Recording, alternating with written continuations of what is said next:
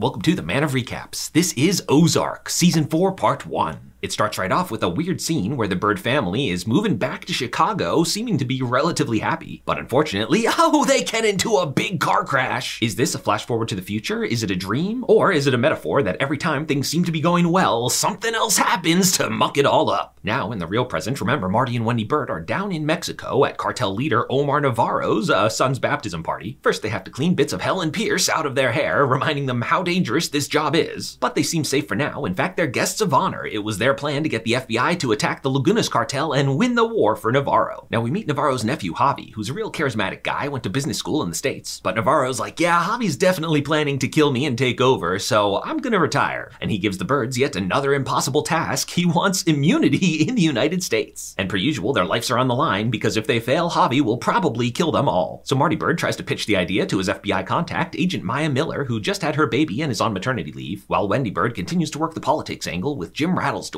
behind the scenes political wizard. Remember, he was Charles Wilkes' lawyer slash right hand man, but now Wendy Byrde has taken over as the behind the scenes political queen of the Ozarks, and she wants to rise even higher to influence all politics in the whole Midwest. The big problem, though, is Javi cannot find out about his uncle's secret retirement plan, and he has a habit of dropping in unannounced. Now, we don't get any Byrde family breakfast this season. Who's got time for a sit down spread? But we do check in on the kids at Byrde family dinners. Charlotte is causing no problems these days. She's fully on board with working for her parents and helping out the family. It's Jonah's turn to be angry now. He is really mad at his mom for ordering the death of her brother, his beloved Uncle Ben. In fact, he brings Ben's ashes to Ruth, who loved him and didn't kill him, and she puts them in a funny goat cookie jar. Remember, at the end of last season, Ruth Langmore quit working for the Byrdes and joined her cousin Wyatt over working for Darlene Snell and her heroin farm. Ruth buys the Lazy O Motel to launder money through, but laundering money wasn't really her specialty. But Jonah Byrde's a young money laundering savant. He joins her, and these two become friends. Wendy does not approve and spends all season scolding him, so eventually he moves out, gets a room at the Lazy O, and is laundering full time. Now, one day when Javi was in town, he killed Sheriff Nix, who was bought by Darlene Snell, and without his protection, Frank Cosgrove of the Kansas City mob backs out of their distribution deal, so now Darlene has a ton of heroin and no way to sell it. Ruth has a great idea. She knows some celebrity chef from when he played in the poker tournament at the casino, and she pitches him to be the influencer for their organic, homegrown, farm to table heroin. Unfortunately, he likes the product too much, almost ODs one day, decides to rethink his life choices. Meanwhile, Wendy Byrde becoming a political influencer, and the main way to do that is with a buttload of corporate money. She approaches Claire Shaw, the new CEO of a mega pharmaceutical company, one of her highest costs is buying the legal medical morphine to make their various drugs. And the bird's pitcher, hey, what if you bought the same product at half the cost from the Mexican cartel? So the Byrdes just facilitated an industrial sized drug deal between the cartel and a mega corporation. And of course, they get their cut, which lets Wendy buy politicians. And they're all real dirty. In case it comes up, she finds out this guy's got new voting machines that can actually fake votes. Now, the public face of this deal is the Byrde Family Foundation building new mental health and rehab centers. But to make it more real, Wendy talks about how it's personal because her bipolar brother Ben is missing, and unfortunately, this brings some unwanted attention on the subject. And speaking of unwanted attention, there's a new private investigator in town, Mel Sattem, who's looking for Helen Pierce because of her divorce. He is relentless, showing up all the time because he knows the Byrdes know something. And he's like, look, I don't care if you did anything illegal. I just need Helen's signature for the divorce papers or else her body. Eventually, he overhears the Byrde kids talking pretty explicitly about the cartel, so he's putting the pieces together. One day, Marty overhears Javi talking about an arms deal, and he's like, Yo, Navarro, this is exactly the kind of thing you gotta give up to make the FBI on your side.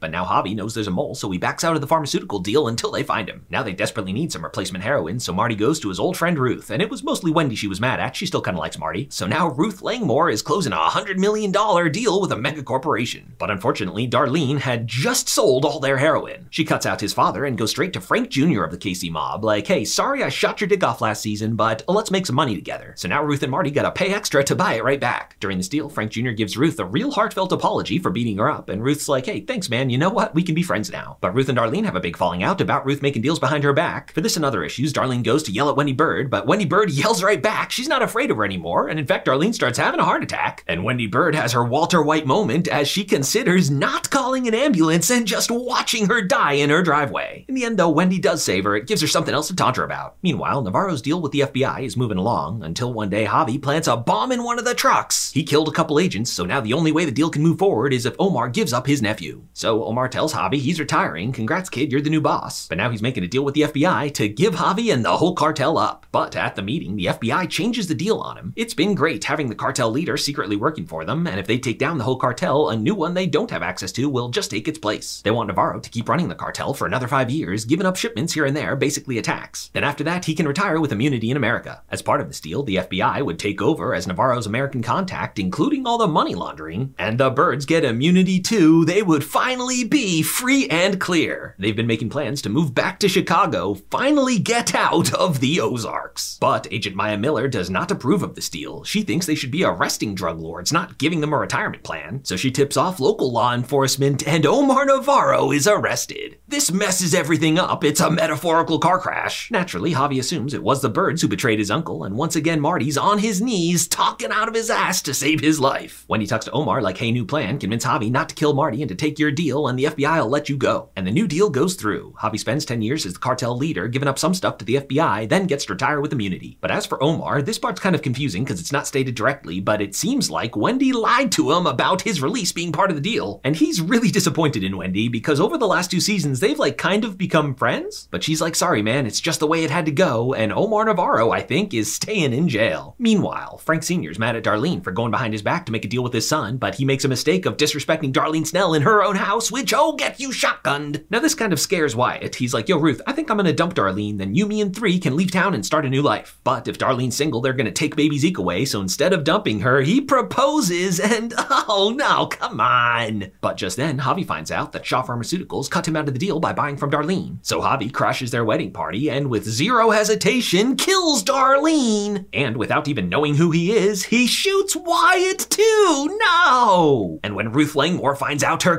dead, she goes into DEFCON 5. Although, actually, DEFCON 1 is the worst one. But Ruth doesn't care. She's in full meltdown mode. Doesn't care if Javi's a cartel boss working for the FBI. She's gonna kill him. And that's where Ozark Season 4 Part 1 comes to an end.